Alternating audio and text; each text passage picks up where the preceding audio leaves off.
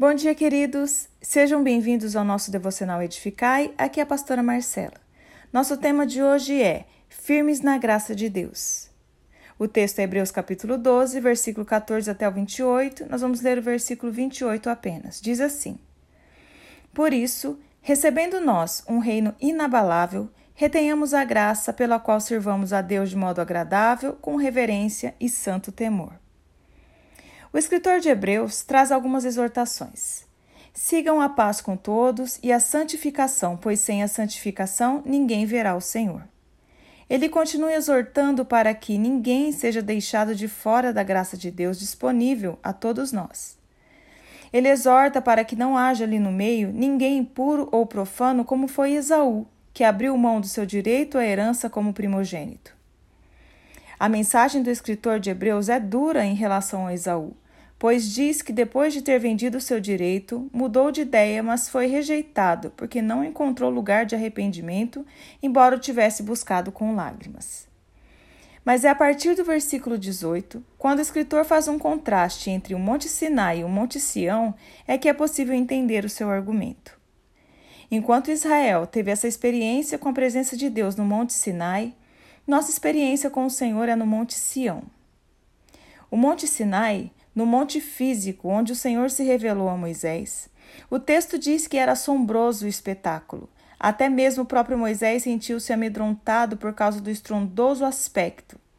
Trevas, tempestade e som de trombeta. O monte todo tremia e ouvia-se a voz do próprio Deus. Ninguém podia se aproximar, nem mesmo um animal. Naquele ambiente assustador, foi entregue a lei a Moisés. O Monte Sião, por outro lado, não é um monte físico, mas é algo celestial. Lugar espiritual é a cidade do Deus vivo.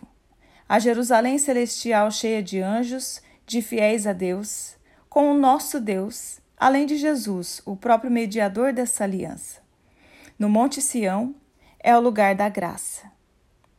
A exortação do escritor é: cuidado, não recusem ao que fala, porque não escaparam aqueles que recusaram ouvir o que Moisés havia entregado a eles. Muito menos escaparão aqueles que ouviram diretamente do céu. Se no Monte Sinai Deus sacudiu a terra toda, de Sião ele abalará o céu e todo o universo. Tudo o que é abalável será abalado.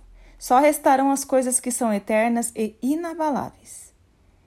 Os fiéis da antiga aliança precisavam observar as leis e segui-las, mas nós, livres das exigências da antiga aliança, temos que tomar o cuidado para não ignorarmos a voz de Deus que fala por meio de Jesus e de seu próprio sangue. No Monte Sião, não é preciso ter medo, mas é preciso ser agradecido, ter temor e reverência. No Monte Sião estamos com Deus porque Jesus nos permitiu o acesso.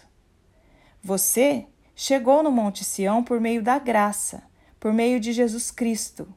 A exortação do escritor de Hebreus é: fiquem firmes na graça do nosso Deus. Deus abençoe você, tenha um excelente dia, em nome de Jesus.